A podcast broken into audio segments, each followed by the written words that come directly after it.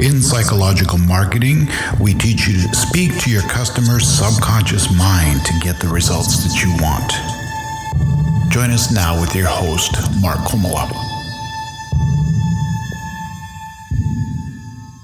There's a part of our brain called the reticular activating system. The reticular activating system is designed to screen out everything except things that matter. Remember the last time you picked out a car and bought a new car? You're driving down the road, and all of a sudden you notice that every damn person in the world seems to have the same car and the same color as yours. Before you bought the car, you never noticed any of these cars at all. But now, as you're driving, and from that time on, you'll notice other people who are driving the same car as you. Your mind will be picking out all these other cars because it means something to you. That's how the reticular activating system works. It looks for things that catches our attention and screens out other things that don't make much difference. That's how the lizard brain works. So how do you use that system to get people's attention? Back in early caveman days, it learned to protect us from danger.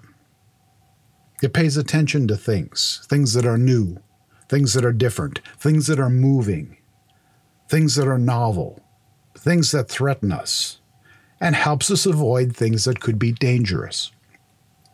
By using this fact and crafting your message in a way that will affect a person in the lizard brain, you'll be able to get their attention.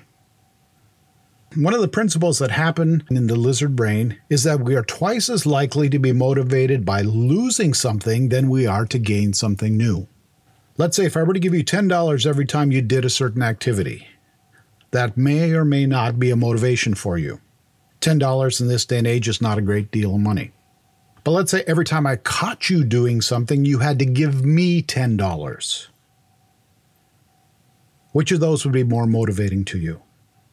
If you're like most people, the thought of losing $10 as opposed to gaining $10 is twice as motivating. So when you're talking to somebody, getting their attention, it may mean talking in terms of what they're losing instead of what they can gain. A great headline might be How to Avoid Losing or Wasting 95% of Your Marketing Dollars.